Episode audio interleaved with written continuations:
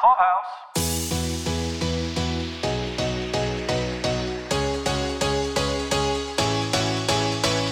Welcome back to another edition of Pod Clubhouse's Press Pass. This is Paul, fresh back from the Houston Horror Film Festival twenty twenty-three edition, where I had the pleasure of meeting filmmaker Victoria Wallace Kinkead outside the film screening room at the hotel. I did not get to catch her film, but I saw the filmmaker attachment on her badge, and I was like, I need to talk to you. So I introduced myself, and she gave me a link to her movie, and I wanted to know more. So thanks for joining me today, Victoria, and Jason, the producer of the movie. Thank you for having us. Yes. All right, so let's first talk about the movie, In the Dark. One-minute shorts, I'm sure, are a gigantic challenge to try to get everything that you want to do, or at least most of what you want to do, contained within that one minute. So where did we start? How did this project come to be? So Jason and I were discussing other projects, actually, and this probably would have been in January, I believe, of this uh, year. And we had been talking about it, and he mentioned that uh, Lazy Park Productions was putting on a film festival called Zeal Reel. And all of the shorts that go into Zeal Reel have to be sixty seconds or less. And uh, we thought that would be a great thing to participate in. It would be a good challenge, something very short we could do in a day. Um, so we uh, got together and pitched some ideas, got a script down, uh, shot it in one evening, and it's been a lot of fun since. So this was for a competition for something called Zeal Reel. For people that aren't familiar with that, what is that? It's a one minute or less film competition. So all films have to be under sixty seconds. And they uh, do the screenings at the Houston Arboretum. Uh, it's through Lazy Park Productions. So this is a and, local effort. Yes, it okay. is a local thing. And they, they take films uh, locally, internationally. But it, it was um, a great opportunity to meet a lot of local and international filmmakers, and just a great opportunity to have a challenge that wasn't so restrictive for a filmmaking competition. Were they um, genre films, or were they just anything? Any film. Um, the only real restriction was under sixty seconds. Okay. I have not heard of this, but I, I, will, I will look into this, because Houston is a, I don't know. I, I, I think it's a, as far as a film community, I'm not, I don't think of it as like bustling, you know, and I'd like to, I'd like to think of it that way. Maybe, maybe you could tell me more about the Houston film community. 'Cause when I look at Texas, I think Austin, not Houston so much. Yeah, I think with uh, Houston, we do get overlooked, not just in film, but in a lot of things. Uh, you know, we're the fourth largest city in the United States, and yet we're still overlooked constantly for pretty much everything. But the community here is so great and so special. And, the, you know, there's just this culture of collaboration and helping each other and really supporting each other. And we have, ironically, some of the best resources for independent filmmakers, I think, compared to, you know, pretty much any other city. You know, we have free networking events constantly going on. We have, you know, different organizations like H C A S, WOMP, I'm blanking out, Houston Film Commission. um, we have a lot of great local film screenings and festivals. Houston horror community is very unique in how wonderful and embracing they are. Very active. So, yes, it's a, it's really a great community, and I wish that people appreciated it more. Let's get back to your film, In the mm-hmm. Dark. Okay, so you scripted it. You're the director. Yes. All right, let's just cover like some basics then. Where did your idea come from? Was it like anything related to a personal event? Was it just interest in nightmares, sleep paralysis, or or just unseen things in the night that, that make people stay awake.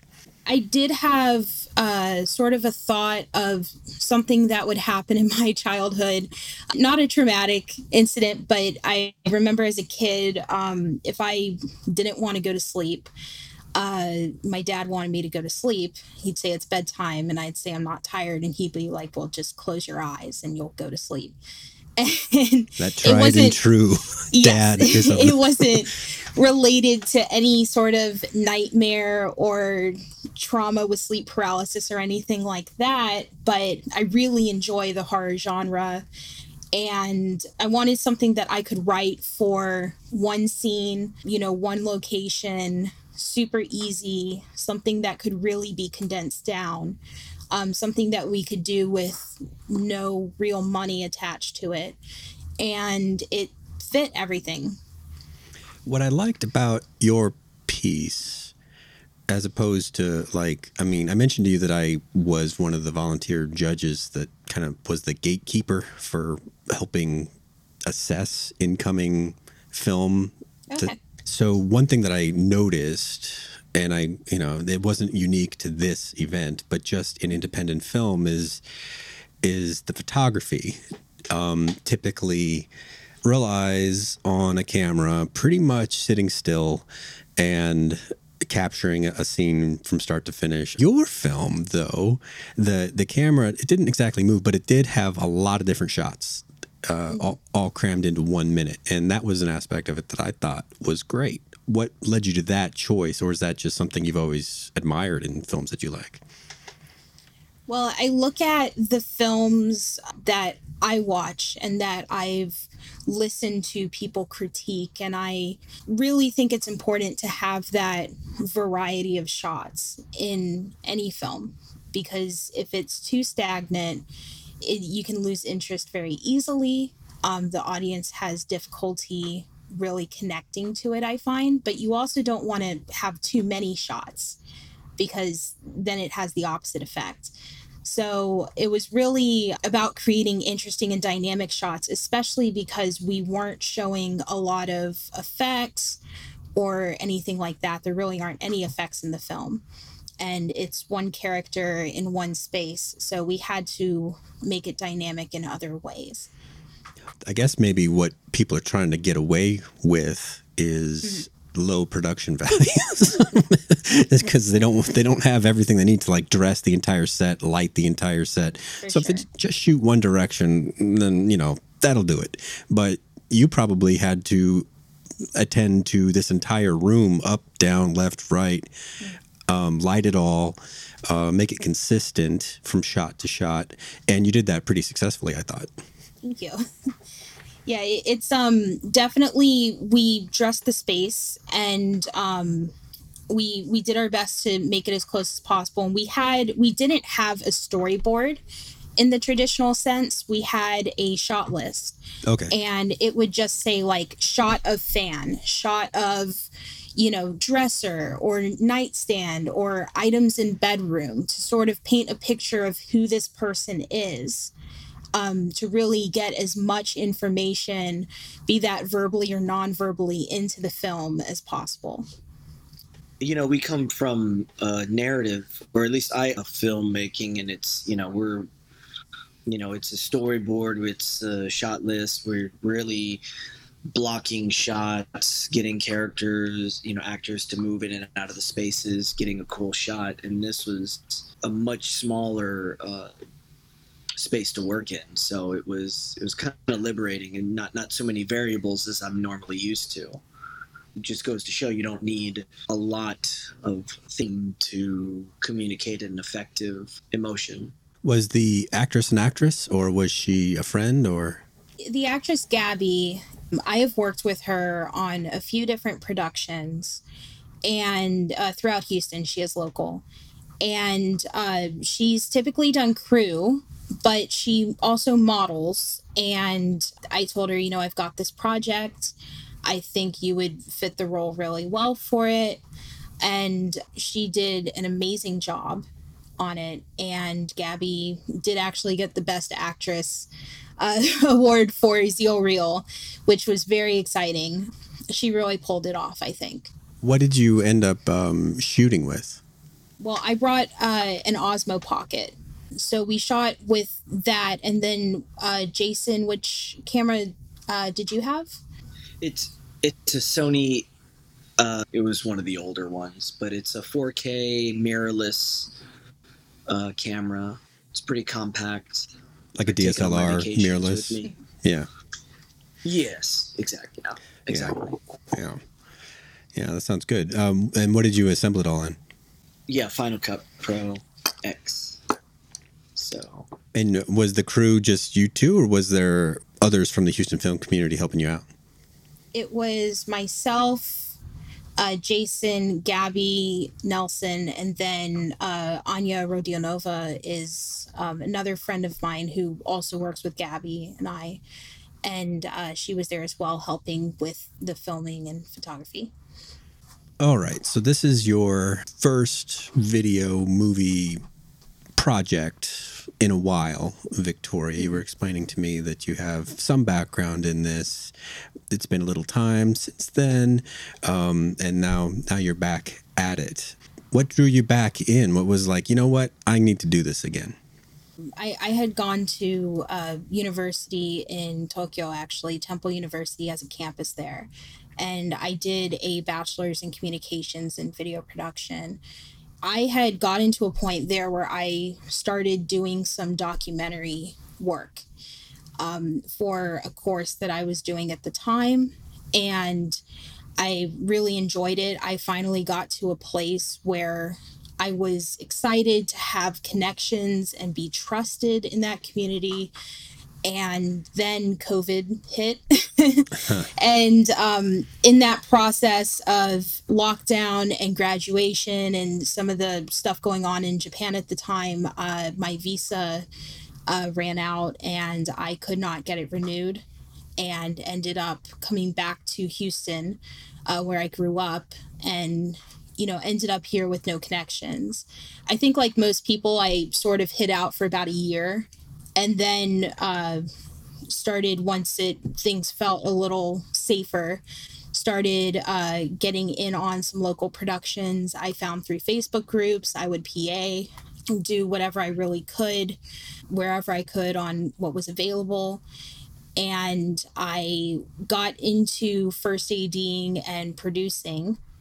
Uh, especially with sort of my business background as well, was fairly confident in that, but didn't really feel like I could write mm-hmm. until I started speaking with Jason and we got into this film. Then I realized, you know, I really enjoy this. I don't need someone else to help me write. I can write on my own. And so that's sort of how this happened. What about you, Jason? What about your history with, with filmmaking? Um, have you been making films for a while, or always in a producer role, or here, there, and everywhere? I'm making films for about, it's been ten years, so it's been a while. Uh, you know, I just wanted to be a director, you know, direct movies and stuff. But I started getting into it, and there, you know, found out that there's a multitude of, of positions that you need to do and things that need to happen. So I kind of started producing and then got into writing. So I've done short films probably since two thousand fourteen, around there was when I started my first short film. And then, um, produced them, directed them, edited most of them, wrote most of them. But yeah, that's what I've been, uh, that's what I've, that's kind of, and, and it's only been just about one short film project a year. So I, you know, raise the money, hire the crew and everything, and find the locations and just, and make the movie, you know? So that's pretty much what I've been doing. Any specific genre or, or, uh, I don't know, interest?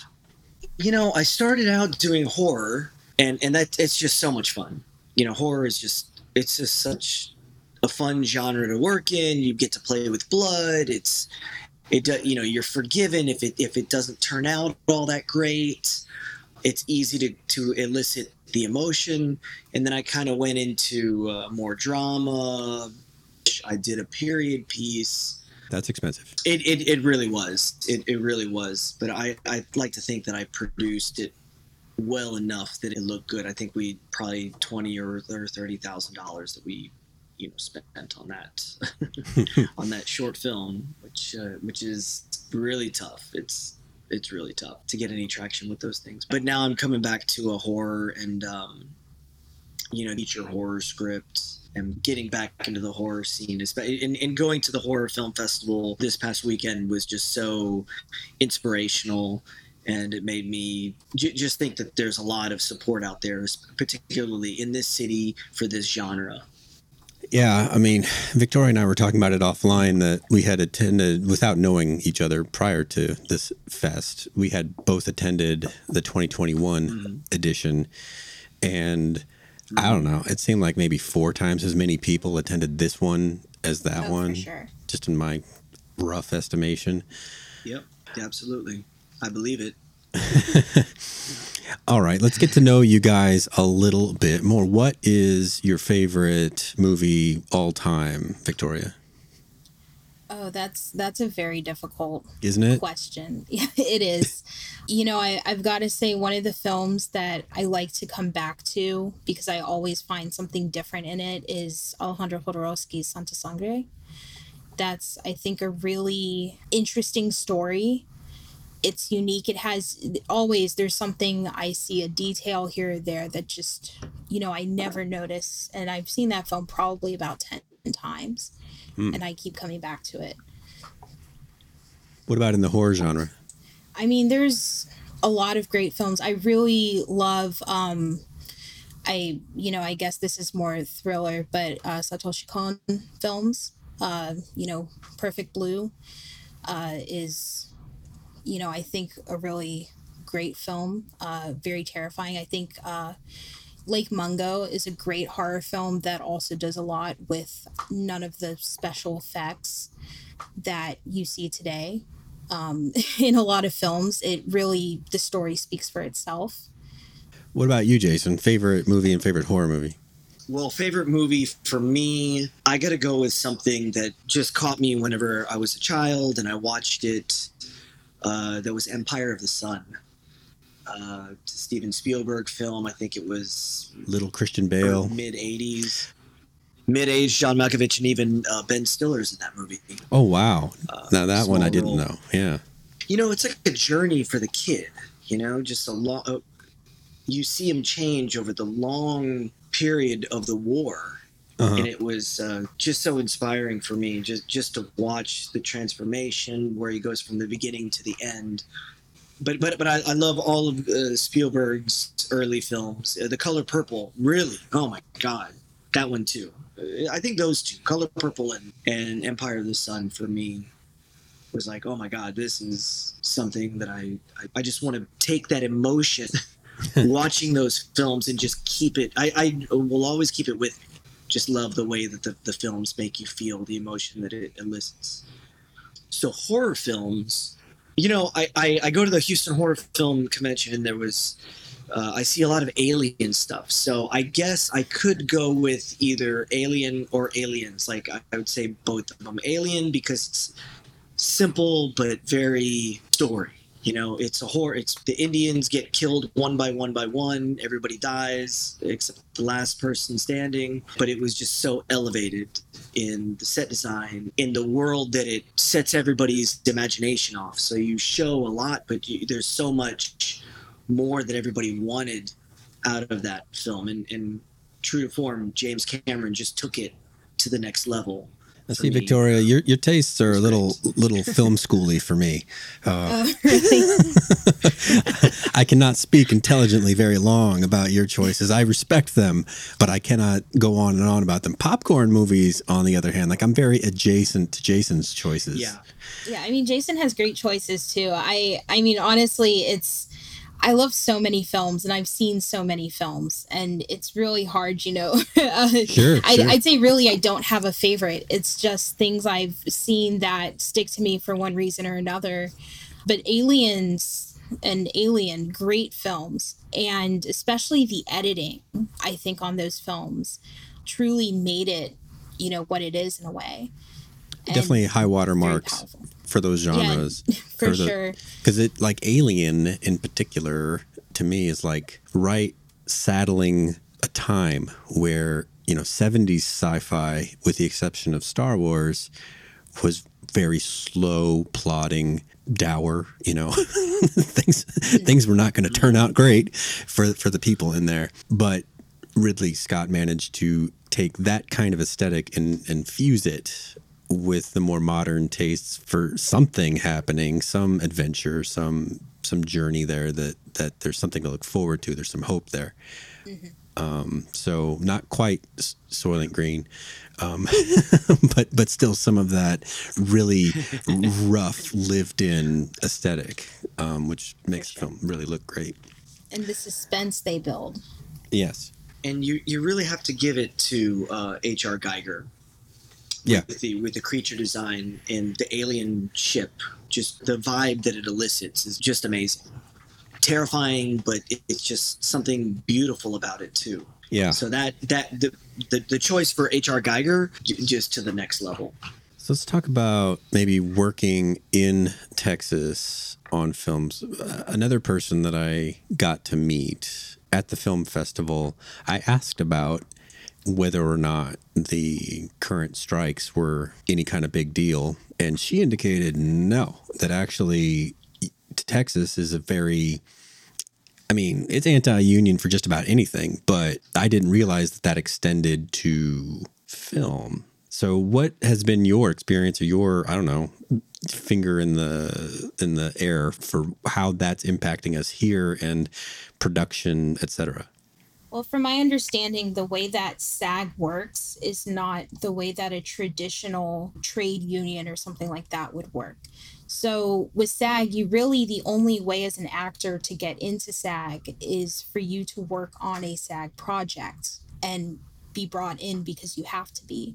And then once you're in, you cannot work on non-SAG projects. So especially at the very independent level where there aren't a lot of SAG projects going on, you're not going to have SAG actors here mm-hmm. because they can't work on the projects. When it comes to these local events and things like that, for the most part, on the independent filmmaking level, the, the very independent filmmaking level, fairly unaffected because we're not SAG affiliated, and that really cancels it out. So production moves forward.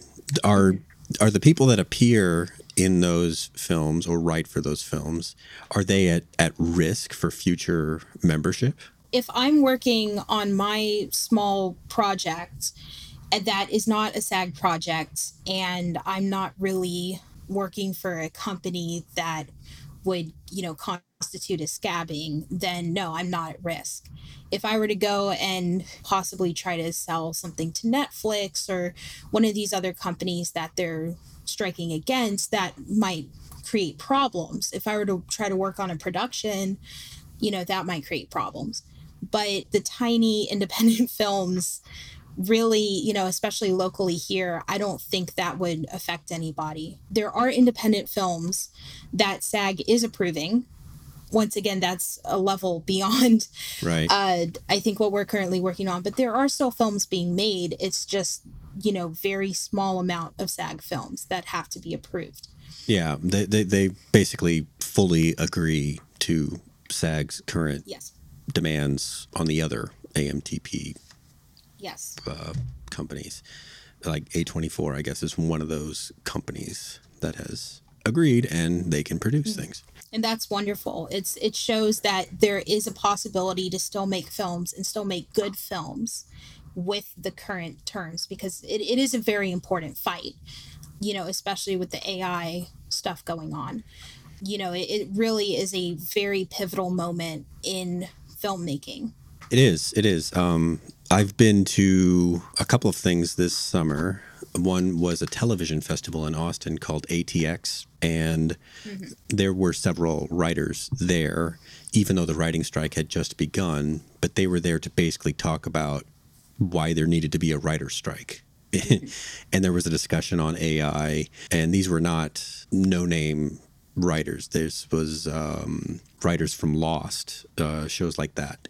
or even more recent shows. And they had a lot to say. And uh, like I mentioned, uh, Comic-Con had, uh, before we started online, I mentioned I was at Comic-Con, and there was a discussion there featuring voice artists. I guess they probably are the most vulnerable right now mm-hmm. with A I, because writers are nervous about A I, but A I is not quite going to replace them tomorrow, but maybe next year. Whereas A I can probably replace a lot of voiceover like right now today, and even do it in a notable person's voice. And uh, yeah, so that was a pretty wild discussion. Two hours of of uh, listening to what they had to say, and I'm convinced. Yeah, they when they say existential crisis, they are not kidding. You know, there's phone scams that are very sophisticated now that work in A I. So mm-hmm. it is something that already exists. I mean, artists were the first, uh, you know, two D artists, illustrators were really the first to be impacted, because all of a sudden, you can pay, you know, the computer ten dollars to whip out, you know, all this stuff instantly. And, you know, whereas before people were relying on commissions, especially during the pandemic, and that just the rug was completely pulled out from under them.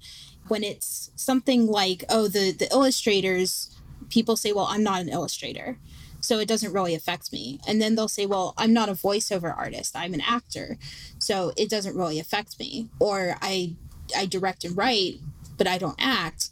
But really, these things never stop. And so it's important to really set those boundaries and set them well, because, I mean, one day it'll turn back to you. Well, the the, the trick is that the horse is probably out of the barn, and yes. and they're trying to call it back. and yeah. and uh, they're just too late. So now they're trying to... to figure out what to do now. Like there are, there was a discussion about putting like maybe a six month moratorium on further A I development for things like OpenAI and, and companies like that. And I just don't think that's going to work. That's no. Whoever's in control of that, they're not going to do that.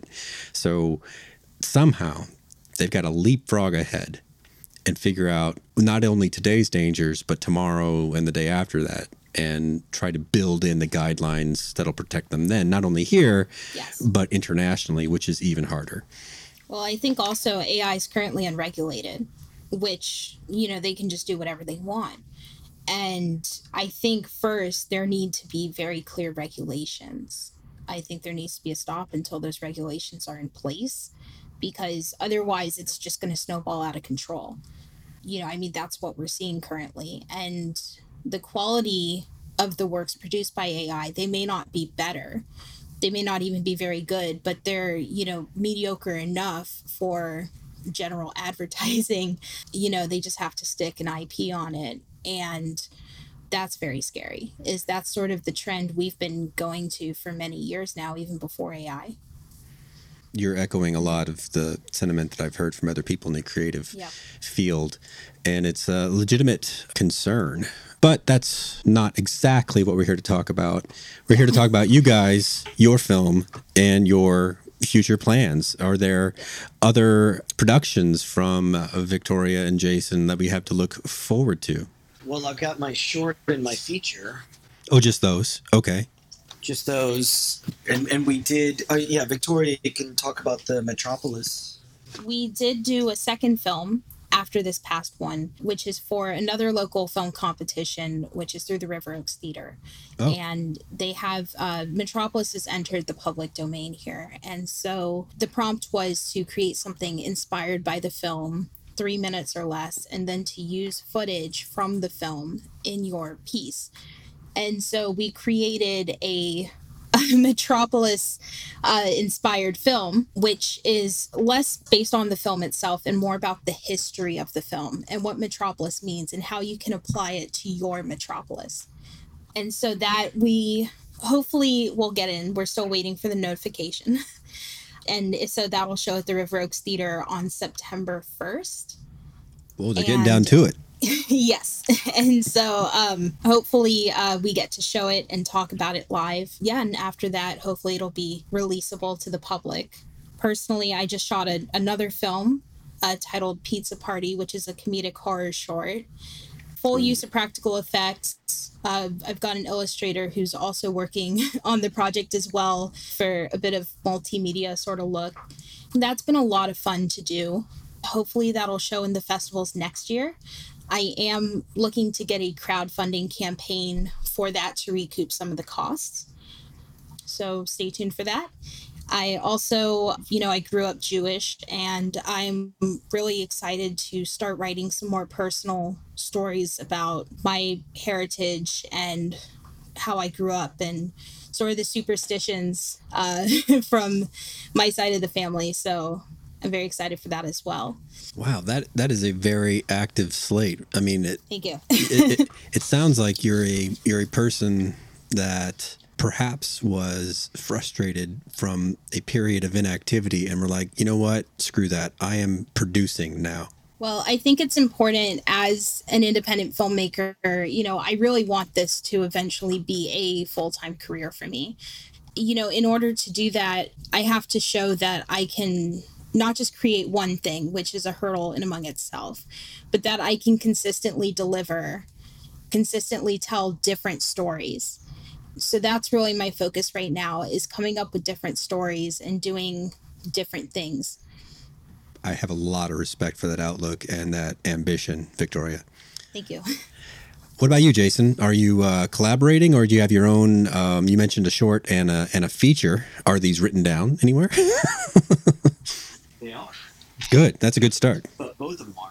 You can't just wait around and, you know, just say, hey, you could put it out there and just say, hey, I'm a director, director, really. But yeah, I, if you want to make films, the best way to start is to write. So you got to write, send it out to some people, get the feedback. And then if you want to do it, you put the money down and raise the money, find the money, and you just make the film. I have a short.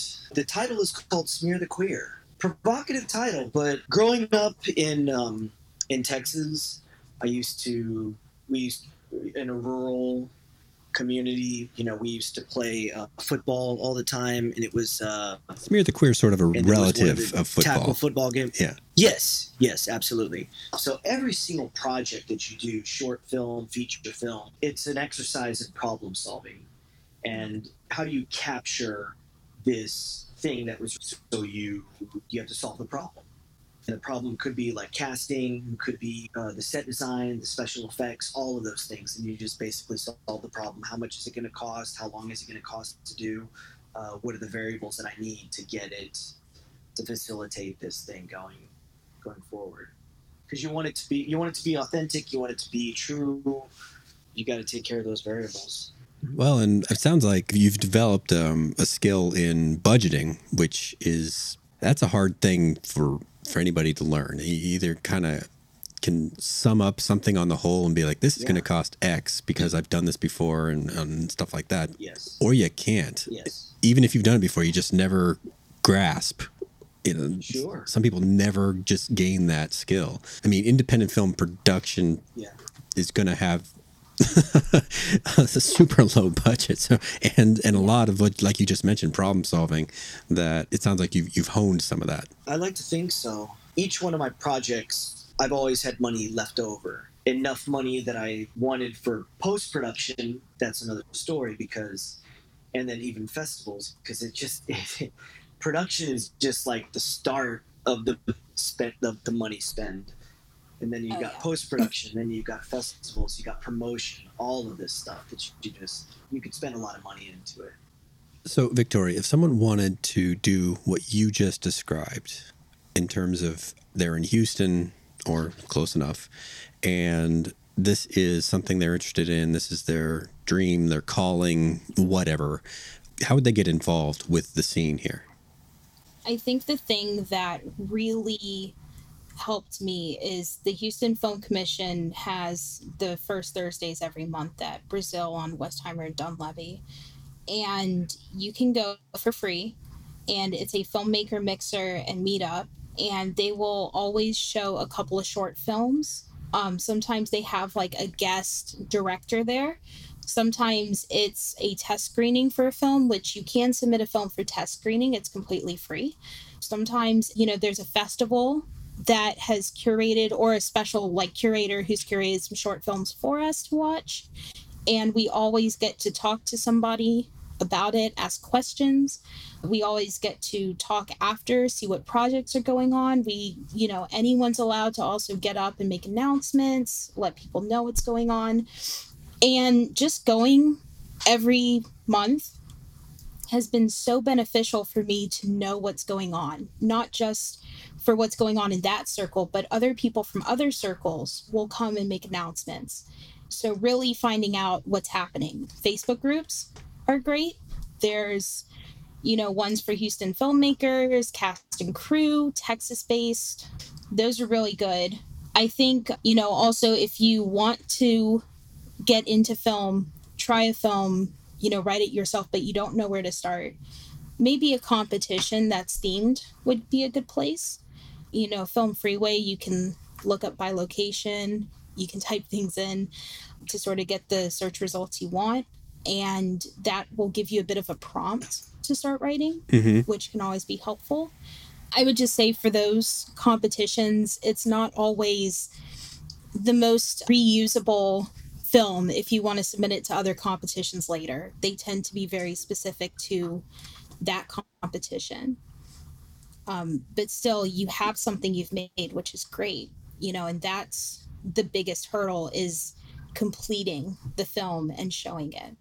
Speaking of showing it, if someone wanted to see your work or your presence, do you have social media or YouTube channel that people could check out? I do have social media on Instagram. It's Victoria Wallace Films. The issue with showing the films, I did provide you a secret link yes. um, to share, but the problem with putting the films publicly on YouTube is some festivals count YouTube as a distribution source. And so if it's public and, you know, a couple thousand people look at it, all of a sudden they don't want to see your film at the festival because they've, you know, everyone's already seen it. Right, right. So... you know, we kind of have to keep these things locked down for up to a year sometimes.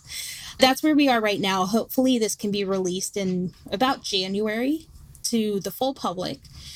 And, you know, the ones that working on currently, it'll take probably January of uh, twenty twenty-five, unfortunately. uh, but that's that's how filmmaking goes. You know, it's you build the hype, you tell people where you're at, you show up to these things, you show your films, you talk about them, and you can screen them to people in small batches. And that's really great.